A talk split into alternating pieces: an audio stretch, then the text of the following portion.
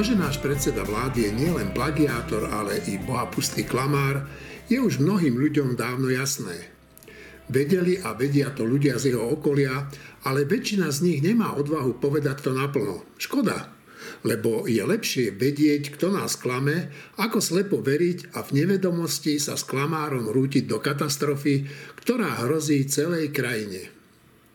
Nestačí dať policajtom voľnú ruku, aby razantne vyšetrovali kriminálne činy vplyvných podnikateľov a politikov. Áno, nie je to málo, ale ani to nie je dosť na to, aby sa Slovensko konečne vymanilo zo zoveretia mafie.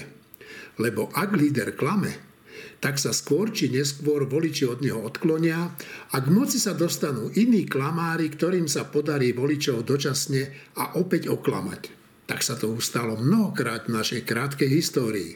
Excelentne to robí predseda Hlasu Peter Pellegrini a treba uznať, že cestu k moci mu úsilovne čistí Igor Matovič. No, keď sa nedarí, tak treba zvaliť vinu na iných, to poznáme.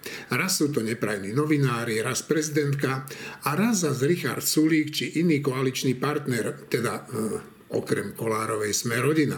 Neviem, čo by som k tomu dodal, ale... Možno sa patrí niekedy priznať aj prehru. A ja teda dnes touto chvíľou priznávam prehru najmä s pani prezidentkou, ktorá aj posledný deň pred plošným testovaním vyzývala na dobrovoľnosť, robila všetko v podstate preto, aby to plošné testovanie neprebehlo, napriek tomu ozbrojené síly ho zorganizovali a myslím, že ho zorganizovali na jednotku aj spolu s tými miliónmi ľudí, ktorí sa zúčastnili. Následne vyzývala na to, aby, keď už bude nejaké plošné pretestovanie, aby bolo dobrovoľné a tým pádom, áno, de facto vyriekla ortiel nad plošným testovaním, lebo dobrovoľné vieme, že nefunguje, to sme skúšali v tom 3. kole, prišlo len 15% obyvateľov. Ja som napriek tomu bojoval. Chcel som, aby plošné testovanie bolo. Preto aj ústredný krízový štáb rozhodol, že počas decembra budú 3 kolá plošného testovania. Ministerstvo hospodárstva bolo zaviazané nakúpiť testy a viete, ako to dopadlo. Bohužiaľ, ministerstvo hospodárstva sa len vyhovára, že kedy budú. Posledný termín teraz je, že 7. januára. Čiže testy nie sú, takže áno, prehral som tento boj o použitie plošného testovania ako alternatívy lockdownu. Bolo 4. decembra rokovanie vlády, mimoriadne rokovanie vlády, to už bolo minulý piatok, kedy sa konečne mi podarilo vysvetliť Igorovi Matovičovi, že ak nechcem porušiť zákon, potrebujem poprvé riadne napísané uznesenie vlády, kde už bude uvedené, že špecificita má byť tých požadovaných, Igorom Matovičom požadovaných minimálne 99%. No a následne zadanie, a to sa teda stalo. Vláda teda zmenila svoje pôvodné uznesenie, už to bolo riadne napísané, a zároveň v nedeľu 6. decembra po obede na Mikuláša sme dostali verziu číslo 5. 5 rôznych zadaní na obstrane jedných testov. Toto je realita. 5 rôznych verzií.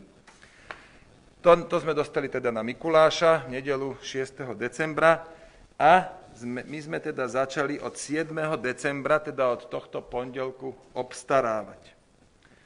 Takže jednou vetou chcem zhrnúť. Ja som síce dostal úlohu obstarať testy, už 19. novembra, ale trvalo nekonečných 17 dní a 5 pokusov o riadne zadanie, kým som to naozaj mohol začať robiť. To sme začali robiť 7. decembra, teda tento pondelok. No a teraz tam proces zo zákona je nasledovný. Pondelok, utorok, stredu prebiehali prípravné trhové konzultácie.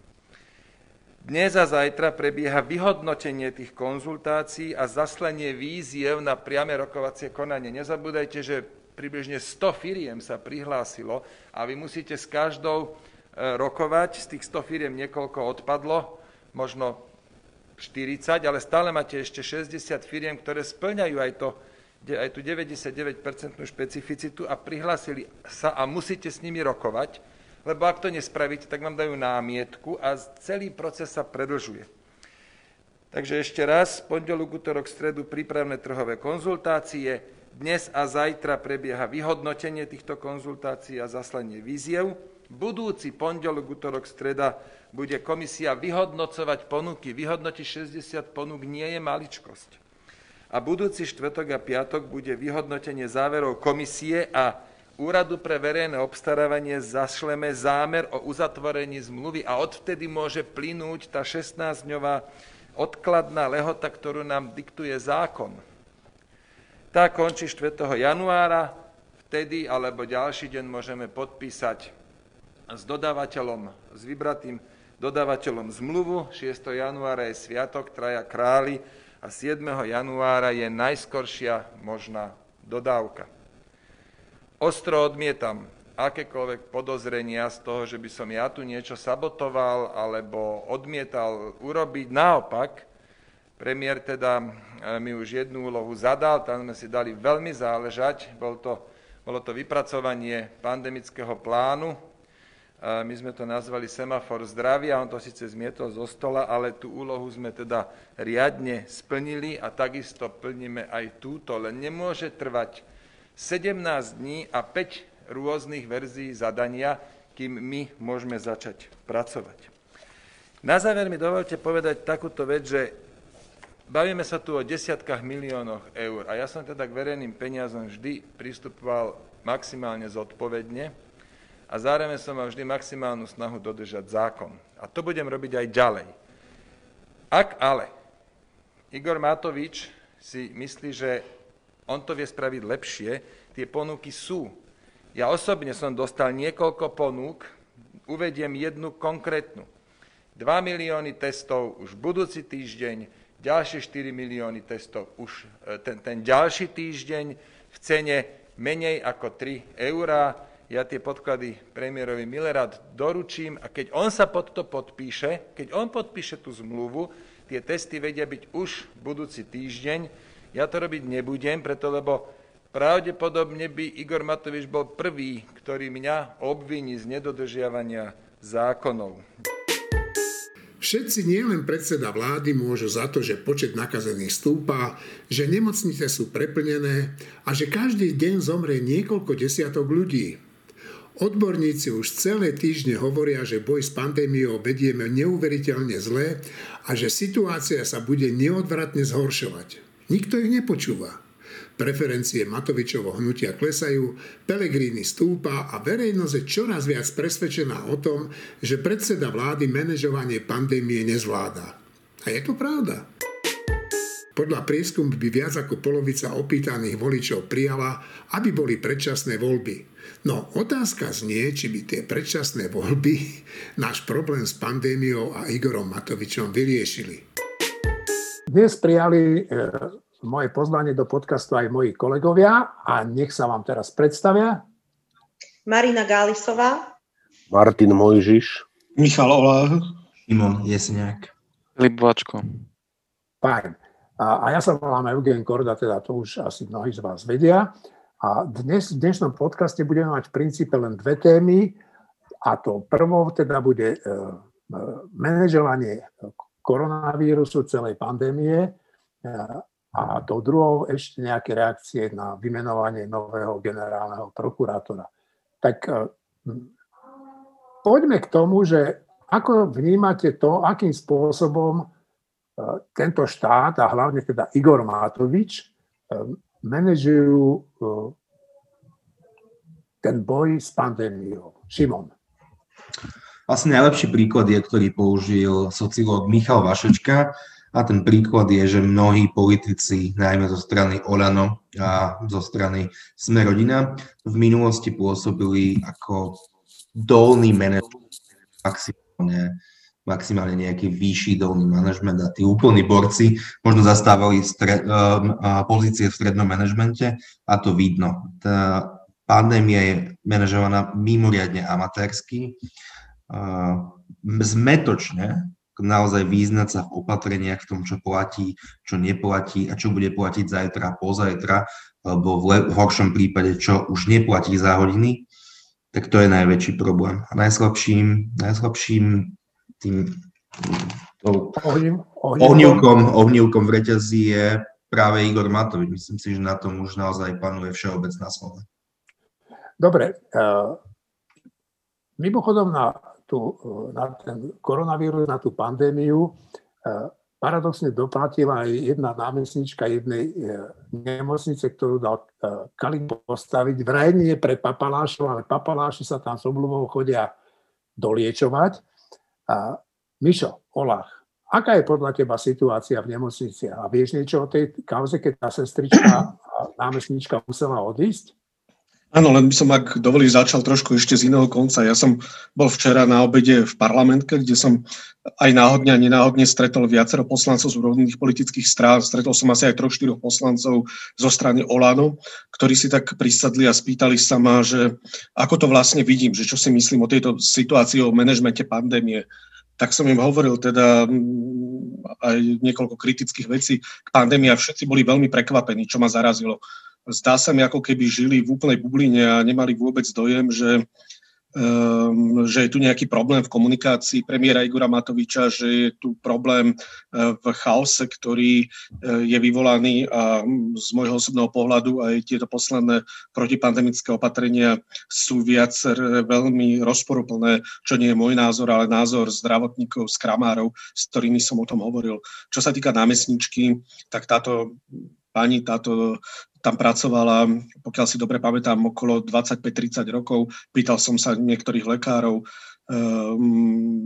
na jej kvality. Hovorili, že je to naozaj človek, ktorý vždy stál za zdravotníkmi, človek, ktorý je na správnom mieste a jednoznačne aj po kramároch sa hovorí o tom, že to bola len proste hlúpy papalášizmus a že bola ona rovnako ako iné sestry odídené po x rokoch odrobených na kramároch práve v dobe, keď nám chýba podľa niektorých odborníkov až 11 000 zdravotníkov a najmä stredného zdravotného personálu. No, treba povedať, že ona musela odísť kvôli tomu, že Boris Kollár bol nespokojený s tým, že ako ho obsluhovali miestne sestričky a hlavne preto, že keď ju riaditeľ tej nemocnice požiadal, aby sa tých sestričiek nezastala, tak ona sa ich verejne zastala, na čo pán riaditeľ povedal, že už stratila jeho dôveru. No tak to musí byť dobrý chrapun ten riaditeľ, keď niekto stratí jeho dôveru len preto, že je to slušný človek. A nielen to, že stratila dôveru, ale aj to, že nevidí dôvod na ďalšiu spoluprácu a nemá pri ňu žiadne náhradné miesto. No, to je strašné. Dobre, Filip, ty si čo myslíš o tom manažovaní tej pandémie? Samozrejme je to katastrofa ako celý čas u Matoviča, ale akože vzhľadom na tie jeho predošlé kroky som akože pozitívne prekvapený, lebo som čakal ešte horšie. Čakal som, že možno nebudeme môcť ísť za rodinami cez Vianoce, lebo proste som si myslel, že keď to berie tak osobne a tak strašne vážne, tak že povie, že tak nebudú ten rok Vianoce, pokazali sme si to a tak ďalej proste. Čiže nakoniec som čakal ešte horšie, tak som príjemne prekvapený, lebo už od neho fakt čakám veľmi zlé veci. No, ale neviem, či toto je to lepšie, čo ťa u neho prekvapilo, pretože úplne tí najšpičkovejší odborníci hovoria, že tieto opatrenia, o ktorých ty hovoríš, že sú teda lepšie, ako si čakal, že vôbec nebudú dostačujúce a že to bude hotová katastrofa, že sa ľudia budú stretávať práve v domácnostiach veľkom, tak nie som si celkom istý, že či by ťa pochválili, keby ťa počuli. No ale to je jedno. Dajme slovo Maríne, ktorú som nechal vydýchať, lebo trošku meškala. V Banskej Bystrici vraj boli nejaké zápchy a dobehla len pred chvíľočkou. Marina, už vládzeš s dýchom? Áno, vládzem. Tak čo hovoríš na to, ako sa manažuje u nás boj s pandémiou? Ja mám ten pocit už od začiatku, že my sme schopní v manažmente pandémie robiť také tie rázne, rýchle, jednorazové opatrenia, ktoré nám prinesú krátkodobý adrenalínový pocit, že už je dobre. Ale nie sme schopní spraviť dlhodobý, pokojne premyslený a podľa situácie aj citlivo prispôsobovaný plán.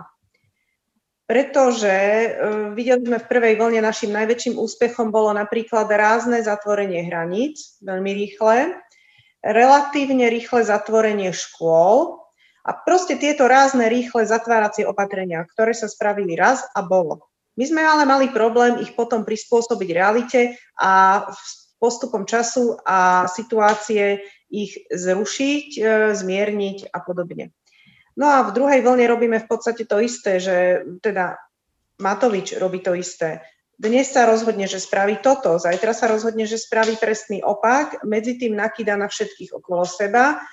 Čo je zlé, za to môžu iní, samozrejme pani prezidentka, samozrejme Richard Sulík, to sú starí známi podozriví. Ale čo z toho celého trčí, je naozaj táto zúfalá neschopnosť robiť pokojnú dlhodobú stratégiu, ktorá sa zároveň porovnáva s realitou a podľa nej upravuje. My sme takí adrenalinoví bojovníci. Rozúrime sa, udrieme, vydýchame sa a čakáme, že COVID ustúpi. No a teraz sa spýtam zdánlivo najpokojnejšieho člena našej redakcie a môjho obľúbeného priateľa Martina Mojžiša. Ja si myslím, že áno, že tá kríza je manažovaná katastrofálne, ale že to až tak príliš nevadí. Totiž to, ako sa tie krízy manažujú, teda tá koronakríza, ako sa manažuje všade na svete, robí drobné rozdiely v tom, ako to prebieha v jednotlivých krajinách. V zásade v celej Európe sme mali podobnú prvú vlnu a podobnú druhú vlnu. Isté, že tá prvá vlna bola oveľa horšia v Taliansku a Španielsku, kde sme to len prvý raz videli, že naozaj vážna vec sa deje, u ostatných to prišlo neskôr, takže mohli zareagovať vo včasnejšom štádiu tej epidémie, ale to bol tak celý rozdiel. To znamená, že rozdiel medzi dobrými a zlými rozhodnutiami sú drobné alebo nie až tak výrazné rozdiely v tej situácii, ktorá sa zhoršuje alebo zlepšuje, dosť nezávisle od toho, ako k tomu jednotlivé krajiny pristupujú. To znamená, že aj to plošné testovanie, ktoré podľa mňa skončilo úplnou katastrofou, a to najmä kvôli tomu, že plno ľudí, ktorí boli infikovaní a infekční, dostali papier, že nie sú infekční a roznášali tú chorobu vo veľa väčšej miere, než by to bolo za iných okolností, ale bolo to kombinované s čiastočným lockdownom, to znamená, že tá vec trošku pozdržala ten nástup tej epidémie, ktorý teraz znova prichádza. Ja si myslím, že skôr, než dojde 21. december, tak sa tie opatrenia sprísnia, proste tie čísla nás k tomu donútia. Okrem toho ľudia sami bez ohľadu na opatrenia, jak si nejakú takú vnútornú disciplínu, to znamená, že vznikne zníženie tej mobility z vlastnej vôle ľudí bez ohľadu na to, či to dovolia, alebo prikážu, alebo čo. Dobre, čiže to hlavné, čo som chcel povedať, tá pandémia tu je, ona sa šíri podľa nejakých vlastných zákonov, dá sa to urýchlovať alebo spomalovať, ale v zásade toto, čo nás čaká, je čakanie na vakcínu, potom veľká komplikovaná operácia s tým, že presvedčí čo najviac ľudí, aby sa dali zaočkovať, a potom uvidíme, čo je toto za chorobu a jak sa bude šíriť v preočkovanej populácii. To stále vôbec nie je jasné. Marína sa hlásila? Ja chcem sa teda Martina opýtať. Z toho, čo si hovoril, ja som v zásade naklonená s tebou súhlasiť, že vidíš ten podobný priebeh všade bez ohľadu na to, ako sa to manažuje. Znamená to ale v dôsledku, že v zásade bez ohľadu na to, aké opatrenia sa robia a kedy sa robia, priebeh je skoro rovnaký? On nie je skoro rovnaký a samozrejme to je strašná vec v tom, že keď zomrie o stovky alebo tisícky ľudí viac oproti tomu, čo by zomrelo, keby sa to robilo dobre, tak to je proste každá z tých smrtí je hrozná vec. Ale áno, z takého veľkého pohľadu sa mi zdá, že Švédi, ktorí to robili, mne sa to zdalo sympatické, jak to robili Švédi,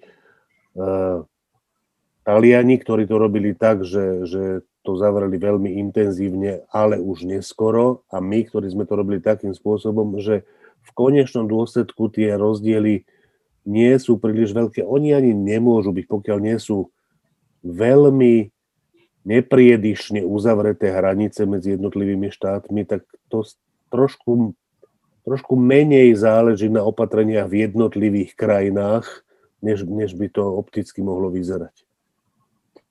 To sú Martin, spojené nádoby všetko. Ty si, Martin, spomínal teda, že už to bude potom len čakanie na vakcínu. A teraz by som vás všetkých poprosil, keby ste sa vyjadrili k tomu, že však je tu veľká skupina ľudí na Slovensku, Slovákov, ktorí ako vakcínu odmietajú, potom je dosť veľká skupina ľudí, ktorá nevie. A všetci vieme, že jednoducho pokiaľ tú vakcínu nebude mať dosť ľudí zaočkovaných, tak ten COVID tu bude vystrajať jak divý ešte dlhé roky. No a manažujeme dobre ten spôsob, ako ľudí, alebo prečo sme ešte nezačali nejakým spôsobom ľudí presviečať o správnosti očkovania. Šimon. Minister Krajčí povedal, že 15. decembra tu budeme mať vakcínu, to povedal, týždeň, dva dozadu. Tento podcast nahrávame 11. decembra, je jasné, že 15. decembra tú vakcínu mať nebudeme. Nie je úplne isté, či ju budeme mať hneď v januári. Prečo? Lebo Británia ju už má. Británia už testuje, takže má šialený náskok a oni na tom, aby k ním vakcína prišla, museli pracovať. Takže ja som veľmi skeptický o tom, že v strede januára začneme očkovať. To je prvá vec. Vôbec nerobíme kampaň na podporu očkovania. Vôbec, tam ešte vôbec nie sme. Neviem o žiadnom logistickom pláne, ako budeme vakcínu distribuovať. Vakcína od Pfizeru, je nutné ju prevážať a skladovať pri teplote minus 70 stupňov. Takže ja neviem, či sme na to pripravení, no nikto o tom nehovorí. No takže... ja si myslím, že minister zdravotníctva čaká, že udrú mrazy. No, áno, a cestárov prekvapí zima. Takže to je prvá, to je jedna veľmi dôležitá vec. A potom ešte chcem niečo povedať k povinnosti byť zaočkovaný. Nie som fanúšikom toho, aby to bolo povinné, ale som fanúšikom toho, aby všetci, ktorí sa odmietnú dať zaočkovať, svoje prípadné zdravotné komplikácie v súvislosti s nakazením covidu si hradili plne. 100%, aby si zaplatili každé jedno euro, ktoré na nich bude musieť ísť z verejného zdravotníctva zaplatené. Dobre. Filip, tak ty sa ako na to dívaš? Že na teraz nevidím také kampani žiadny význam, lebo vyzerá to tak, že v najbližšej dobe, minimálne mesiace, možno pol roka, možno aj viac, bude tých vakcín na svete oveľa menej ako ľudí, ktorí chcú tie vakcíny. Že veľa ľudí nechce vakcíny, ale napriek tomu tých vakcín je a bude na najbližšie mesiace minimálne ešte pomerne málo. A teda tiež nie som fanúšikom povinných vakcín a tiež sa mi páči nápad, že aby si v prípade zdravotných komplikácií tí, čo sa nedajú zaočkovať, platili každé jedno euro tých nákladov, ale zároveň, aby aj si potom nemuseli platiť zdravotné odvody a iné veci. Napríklad aby mali nižšie dane, keďže zdravotníctvo sa dotuje aj z daní, nielen z odvodov. No a teraz sa ťa spýtam, dáš sa zaočkovať? Asi áno. No, akože... Dobre, len som chcel... Mišo Oláh, ty sa dáš zaočkovať a čo si myslíš o kampani? Existuje taká pracovná skupina, ktorá vznikla, ktorá je zameraná na Rómov žijúcich v marginalizovaných komunitách. Tam už nejaká kampaň začala, tu aj sledujem, ale v každom prípade nejakú väčšiu kampaň celonárodne orientovanú som si nevšimol. Keby som chcel byť cynický, tak by som veľmi chcel podporovať antivaxerské hnutie na Slovensku, lebo zvýši to našu šancu zaočkovať sa v dohľadnej dobe. Keďže tých vakcín sa predpokladá, že príde nejakých 300-400 tisíc, aspoň z tých informácií, ktoré mám v prvej vlne, z toho len v zariadeniach sociálnych služieb žijú seniori a zdravotne postihnutí ľudia, to je 55 tisíc ľudí, plus sú tu iné rôzne zložky, ako sú zdravotníci, armáda, hasiči alebo in, a tak ďalej. Takže tých 400 000, ak teda naozaj takýto počet príde, tak sa minie zrejme veľmi, veľmi rýchlo. A ja budem čakať na hraniciach už, keď budú tú vakcínu tu viesť a hneď na hranici sa dá zaočkovať. No, my s mojou ženou, ona hovorí vždy, že ty svitňar, teba zaočkujú prvého, lebo ty si už starý. A že mňa až keby neskôr. A hovorím, no ale tak však ty máš výhodu, že si zás mladá. takže my už máme doma v domácnosti mierne hádky na túto tému. No, Martin? Ja sa určite dám zaočkovať. Ja aj teraz som zaočkovaný proti chrípke. Dokonca tu boli dva rôzne vakcíny.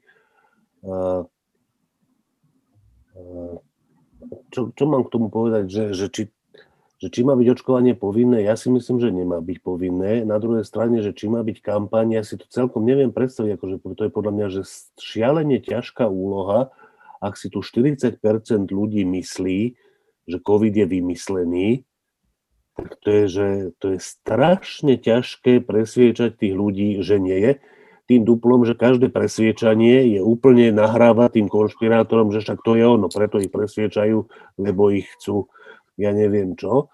Na druhej strane aj povinné, očkovanie sa mi nepáči, ale mne sa v skutočnosti nepáči aj to, že to, čo hovoril Šimon s Filipom, že by si mali platiť úplne každé euro, no to je taká dobrovoľnosť Matovičovského typu, jak sme mali plošné testovanie, to nie je celkom dobrovoľnosť. A teraz 40% ľudí nemôže mať taký pocit, o akom chcem teraz hovoriť, ale podľa mňa nezanedbateľné množstvo ľudí môže mať ten pocit, že to naozaj nechcú, že sa toho reálne boja, že to považujú za obrovský zásah do vlastného organizmu, do vlastného tela, ktorý im škodí, ktorý už len predstav, že to je nočná mora pre nich. Neviem si predstaviť, 40%, to väčšina z toho sú idioti podľa mňa, ale nezanedbateľná časť sú takíto ľudia. Na to sa musí brať ohľad, alebo mal by sa brať ohľad. Proste to je strašne komplikovaný problém, že ako robiť podporu tomu očkovaniu a tak ďalej. Jediné, čo je isté, je, že ľudia ako Matovič, Nádej a Krajčí absolútne nie sú schopní, nemôžu zvládnuť takú kampaň. Čiže to, jak to budú robiť oni, stavím všetky svoje peniaze, že to bude zle. Ale ako to má byť dobre, ja osobne nemám celkom predstavu. No, než nám posledné slovo Márie, tak ja by som chcel povedať, že bol som predvčerom u Mesiara a tam jedna pani veľmi sympatická, u Mesiara v Piešťanoch mimochodom. A teď som sa pýtal, že ako čakne ten život s tým covidom a pýtam sa, dáte sa zaočkovať? A ona, že určite nie. A hovorím, a prečo? A to, čo mi povedala, podporuje Martin to, čo ty si vravel, že je tu veľká skupina ľudí, ktorí majú z toho hrôzu. Ona mi vysvetlila, že kedysi dávno sa dala zaočkovať proti nejakej, neviem, chrípke alebo čomu, a že prežila hrozné 2 týždne, že mala príšernú reakciu na to, že vysoké horúčky a čo ja viem čo. A ona hovorí, že odvtedy sa nedala očkovať proti ničomu, ani sa nedá, lebo že keď len vidí u ich ľudí, je zle. Takže iste, toto je vážny argument preto, aby sme ľudí nenútili za každú cenu dať sa očkovať. Maríno. Ja som proti povinnému očkovaniu v tomto prípade. Ja sa zaočkovať dám, a tiež som zaočkovaná aj proti chrípke a dokonca sme tú vakcínu pre celú rodinu museli zohnať až do Hliníka nad Hronom, pretože nebola dostať. A to sa preto hovorí, že v tých vakcínach je hliník. Áno, áno. Pohliníkovaný. No, ale v tejto vakcíne covidovej chcem povedať, naozaj som proti povinnému očkovaniu. A aj vzhľadom na to, že tých vakcín bude obmedzený počet, ono by to nedávalo zmysel. Čo by možno dávalo zmysel, by bolo povinné očkovanie pre ohrozené skupiny, ako sú zdravotníci a možno seniori, ale tam je ťažko hovoriť o... Tá povinnosť by tam urobila veľmi komplexný problém, lebo ako presviečať senior, ako povedať seniorovi, že musíš sa dať zaočkovať, keď nechceš, to neviem si to predstaviť. tak či onak myslím si, že pre vývoj epidémie bude kľúčové, aby boli zaočkované ohrozené skupiny. Ako náhle sa COVID prestane ako hrozba týkať týchto skupín a začne sa týkať už len všeobecnej populácie, tam si myslím, že je riziko síce, ale už je to riziko, ktoré by sa dalo považovať za akceptovateľné. Dobre, Martin, chcel ešte niečo povedať? Ja ešte k tomu povinnému očkovaniu, že to samozrejme závisí od toho, že čo je to za choroba. Ja som úplne za povinné očkovanie v prípade pravých kiahní. To je choroba, hrozná choroba, ktoré sa ľudstvo, zdá sa, že úplne zbavilo očkovaním proste. A tým, že nebolo na výber, či sa môžu deti, či sa môžeme očkovať, alebo nemôžeme očkovať. Na to, aby sme sa tej choroby úplne zbavili, a to je hrozná choroba, bolo treba preočkovať všetkých, ktorí... No proste bolo treba urobiť tú kampaň úplnú a celosvetovú. Čiže ja v niektorých prípadoch som za očkovanie. Otázka je, že či nemá byť povinné očkovanie proti chrípke každú sezónu. Ani to nie je technicky možné. A je otázka, Ani nie je. No. A otázka je, to nie je a proti kiahňam bolo alebo je.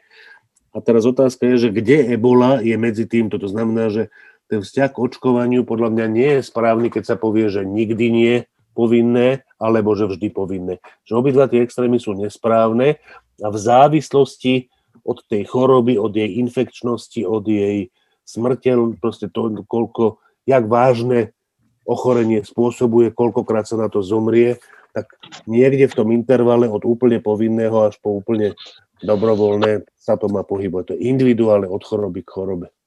No, ak sme teda skončili túto tému, tak...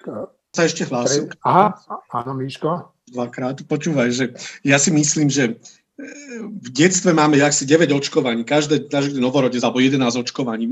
Oni sú ako v jednej očkovackej látke, sú proti viacerým chorobám. Nemyslíte si, že keby sa tam pridalo napríklad takéto očkovanie, že by to bolo priateľnejšie pre ľudí? To si ja myslím, že možno, že toto by bolo dobre zvážiť, ale je pravda, že aj s infektológmi, s ktorými hovoríme, tak my nevieme stále, s akým ochorením reálne bojujeme, ale keby sme toto očkovanie urobili ako súčasť detského očkovania, mohlo by to byť priateľné. U seniorov rozhodne si nemyslím, že povinnosť by mala byť nariadená. Senior nie je zbavený svojprávnosti, senior sa môže rozhodnúť, že sa nechá... Ako ktorý? Ochorením, ale ten, čo nie je zbavený svojprávnosti alebo obmedzených právach, skôr si myslím, že naozaj tá povinnosť, ako ste hovorili, by stála za zváženie u zdravotníkov. To sa podľa mňa nedá riešiť tým, že sa to pridá k tej očkovacej látke v tejto chvíli, pretože v tejto chvíli potrebujeme očkovať tú populáciu, ktorú tu teraz máme celú, to poprvé, a po druhé, ako si povedal, my nevieme, jak sa ten vírus bude chovať, jak bude mutovať, to znamená, že je to príbuzný chrípky a chrípkový vírus, akože nemá zmysel očkovanie novorodencov, pretože sa potrebuješ očkovať každú novú sezónu. A to je len tak vybraté, že sa očkuješ proti najpravdepodobnejšej mutácii toho vírusu. Ale predpokladám, že COVID nebude ochorenie, voči ktorému bude sa stačiť zaočkovať raz alebo 2-3 krát v živote. Že to bude skôr bližšie k tej chrípke. Aj keď nebude asi až tak mutujúce. Ja som, už po tom, čo povedal Martin, to nemá veľký význam, ale ja som chcel na Miša zareagovať, že nie som vedieť, ale mám dojem, že pridávať to k očkovacej látke pre novorodencov budeme o 5-10 rokov. Áno, veď pro futuro takisto. Áno, som sa... Ja to odľahčím, mohli by to pridávať do whisky.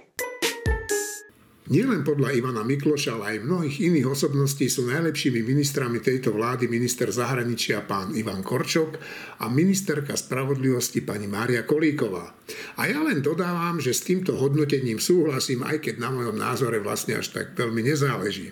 Ale aby som nezabudol, z ankety vyšiel najhoršie ich šéf Igor Matovič.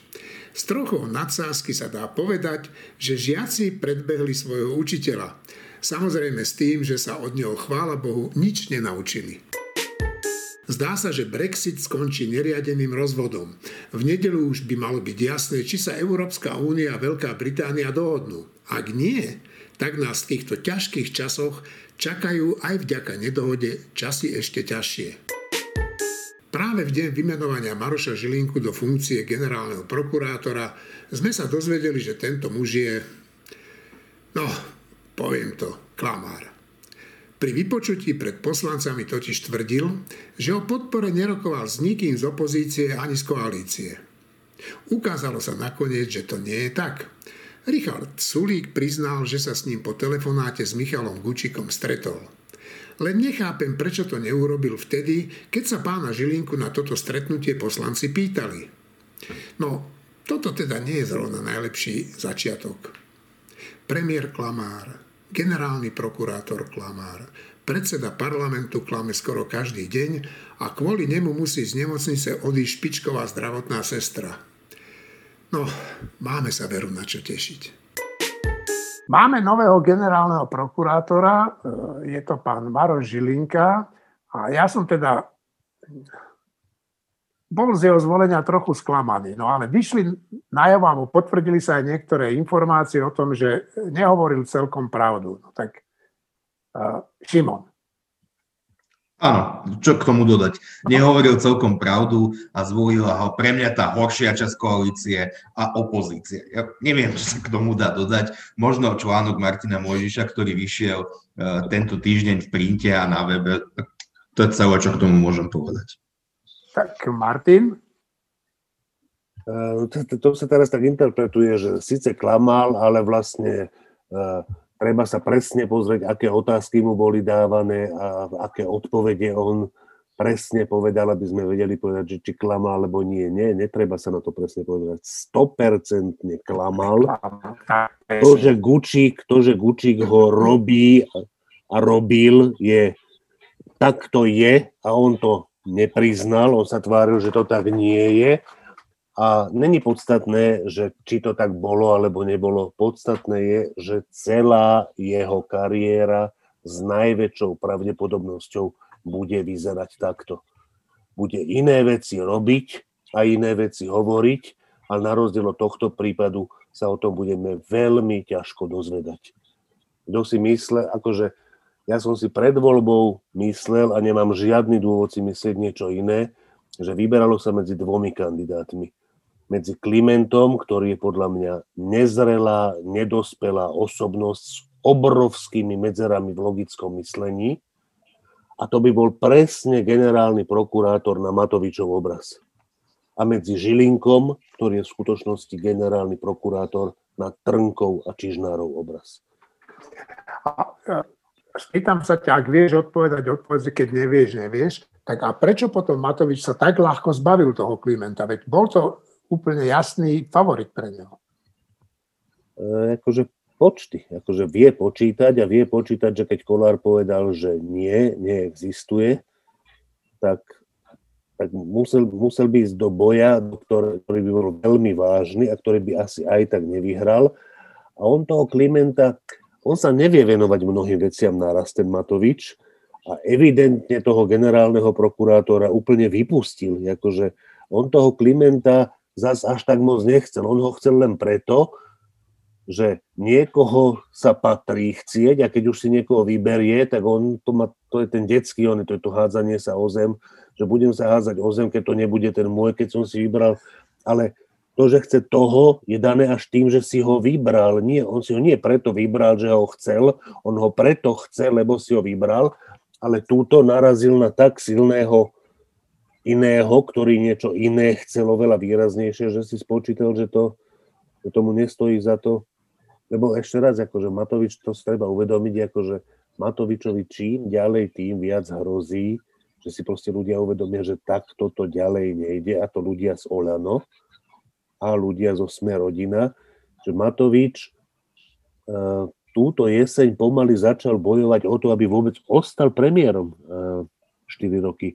Nejde o to, či ostane táto vláda. Ja si myslím, že šanca tejto vlády a tejto koalície vydržať 4 roky je značne vyššia, než šanca Matoviča vydržať v premiérskom kresle 4 roky. Čiže on musí veľmi zvažovať, do ktorých bojov sa môže pustiť a do ktorých sa nemôže. A že sa bojí, to je evidentné napríklad áno, z týchto opatrení. Vyhlásiť 3-týždňový lockdown 2 týždne dopredu. Ešte k tomu taký lockdown, ktorý zjavne je veľmi málo pravdepodobné, že bude stačiť, tak to je prejav úplného strachu. Miško. Ja som v prezidentskom paláci, len taký môj pohľad. A mňa skôr zarazilo, ako sa za ňu postavila ministerka Kolíková, ktorej sa aj novinár z Aktualit pýtal, že či nemá pochybnosti na základe teda tej výzvy Juraja Šeligu aj postoja Ondreja Dostála, prípadne aj iných mienkotvorných ľudí. A ona odpovedala, že keby prezidentka mala pochybnosti, tak by ho nevymenovala. A takisto aj ona sa jednoznačne postavila za tohto generálneho prokurátora bez akýchkoľvek pochybností. Aspoň tak som to ja vnímal z 2 metrov, keď mala tlačovku. Nový generálny prokurátor na všetky tieto otázky novinárov odpovedal, že počkajte, čo ukážu skutky, alebo čo ukážu činy, dajte mi čas, tak uvidíme, že čo ukážu, ale naozaj tie jeho kontakty, aj ten jeho postoj ku Kaliňákovi, aj tie jeho zvláštne hry v pozadí, ktoré tušíme, nesignalizujú nič dobré. Skôr, než dám slovo našej kolegyni, tak ešte Martin sa hlásil. Ministerke Kolíkovej, ja by som chcel povedať, že teraz boli také nejaké ankety koncoročné, že ktorého ministra považujú v celku rozumní ľudia za najlepšieho ministra Matovičovej vlády a dosť s prevahou sa mi zdá, že tam vyhrala Kolíková. Ja by som k tomu chcel povedať toto. Márii Kolíkovej ja osobne som neveril v živote ani pol sekundy. To je žena, ktorá bola štátna tajomníčka vo Ficovej vláde. To je absolútne kľúčová jej charakteristika. To, čo pripravovala a má pripravované a tak dobre funguje, to bola súdna reforma, ktorú pripravovala v tej Ficovej vláde. To znamená, predpokladám, že si myslela, že to by bolo dobré a súdnictvu by pomohlo, keby tú reformu presadila vo Ficovej vláde. To je absurdné a totálne bláznivé myslenie. Súdnictvu môže pomôcť len to, čo je búrka a výchrica, to znamená len zatýkanie, obžalovanie a odsúdenie sudcov, ktorí si nič iné nezaslúžia. Akékoľvek škatule hejbejtese a nejaké formálne úpravy, akože v tom súdnictve, s tými sudcami, keby sa to nevyčistilo od tých konkrétnych sudcov, neurobia nič. Mária Kolíková je podľa mňa, že úplný prúser.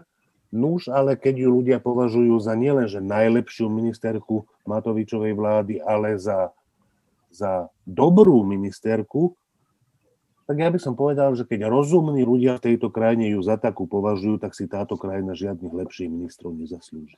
Marina. Ja som chcela povedať jednu vec, ale ešte zareagujem na Martina ohľadne ministerky Kolíkovej. Mňa, keď som s ňou robila rozhovor, dosť zarazilo, že ona nevníma problém prokuratúry tak hlboko. Pre ňu nie je podľa mňa vôbec problém súčasná stalinská štruktúra prokuratúry. A ak uvažuje o reforme prokuratúry, tak len tak nejako bokom.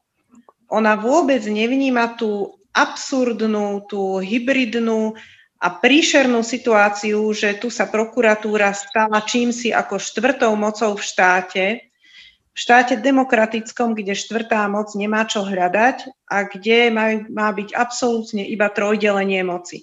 Ale ministerka toto absolútne nejakým spôsobom nevníma ako problém. Čiže mňa vôbec neprekvapuje, že pre ňu nie je problém nejaký pán Maroš Žilinka. To je úplne Žilinka. To nie je nič nenormálne, to je proste v línii jej uvažovania. A ešte by som dodala k tomu generálnemu prokurátorovi. Pre mňa je totiž stále najdôležitejšie to, že jediný taký generálny prokurátor je dobrý, ktorý chce túto stalinskú štruktúru zrútiť. Ale on ju nechce zrútiť. On síce hovoril pred tým zvolením veľmi pekne o nejakých reformách, o transparentnosti, o tom, ako to bude všetko vidieť, čo sa tam deje. Ja sa obávam, že pod transparentnosťou si on predstavuje akurát to, že raz za čas sa ukáže pred kamerami a niečo pekné povie a to bude celá transparentnosť. A on bude určovať, čo má výjsť von a čo nie. Ale nikdy nehovoril o tom, že chce zrútiť tú štruktúru a to je problém. No, teď aká transparentnosť, keď už jeho slova pri výberovom konaní boli mierne povedané netransparentné. Milí kolegovia, tak Ja vám ďakujem, zostane tu so mnou už len... Chceš, Šimon, ešte niečo povedať? Ja vám ďakujem, zostane tu so mnou Filip Bačko, ďakujem Marine Gálisovej, Martinovi Mojžišovi, Miškovi Oláhovi, Šimonovi Jeseniakovi, majte sa pekne. A Filip, my dvaja sa budeme o čom baviť? O rozpočte, ktorý schválili poslanci pred pár dňami. Dobre, tak poďme na to. Hovor, lebo ja o tom rozpočte vôbec nič neviem. Áno, že je to jeden z najviac deficitných rozpočtov v histórii moderného Slovenska. Čo sa týka samotného štátneho rozpočtu, tak tam oni plánujú minúť o 51% viac, ako vyberú na daniach a odvodoch, čiže o vyššiu polovicu viac. A je pochopiteľné, že v dôsledku koronakrízy aj teda klesajú vláde príjmy, keďže je viac nezamestnaných, firmy menej produkujú a podobne. A na druhej strane jej stúpajú výdavky, či už na priame riešenie tej koronakrízy, na nákup testov, pomôcok a také veci, alebo na kompenzáciu pre tých nezamestnaných, povedzme. Ale čo nie je pochopiteľné, je to, že vláda zavádza nové rôzne výdavky, úplne nové, ktoré nesúvisia s koronou. Napríklad tie 13. dôchodky zavádza, alebo aj chce zvyšovať platy učiteľom, čo akože povedzme, že dalo by sa pochopiť, že inokedy by to robila. Lenže v časoch takého obrovského deficitu je to absurdne nezodpovedné.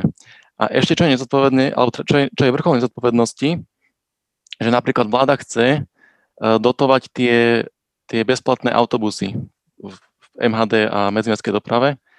No a na jednej strane vláda zatvára terasy na reštauráciách vonkajšie, a na druhej strane vláda chce dotovať, čiže chce, aby viac ľudia cestovali autobusmi, že desiatky ľudí je zavretých v jednom autobuse aj hodiny v kuse, a to je pre ňu menší problém ako tie terasy na reštauráciách trebárs. No dobre, takže podľa teba je tá kritika opozície k rozpočtu oprávnená? No akože odhliadnúc od toho, že oni sami hospodárili veľmi zle, tak by to bolo oprávnené, lenže keď teda počujem, kto to hovorí, tak je to pokrytecké. Je to pokrytecké, dobre. Ale každopádne je čo kritizovať na tom rozpočte. Dobre, tak ja ti ďakujem, sa rozlúčim aj s tebou a našim poslucháčom chcem popriať pekný víkend a pekné sviatky vianočné. Ja neviem, či sa tu budúci týždeň stretneme, to uvidíme. A keby nie, tak pod stromček si určite nedávajte zbytočnosti, nechoďte to kupovať do obchodov, lebo naozaj nestojí to za to.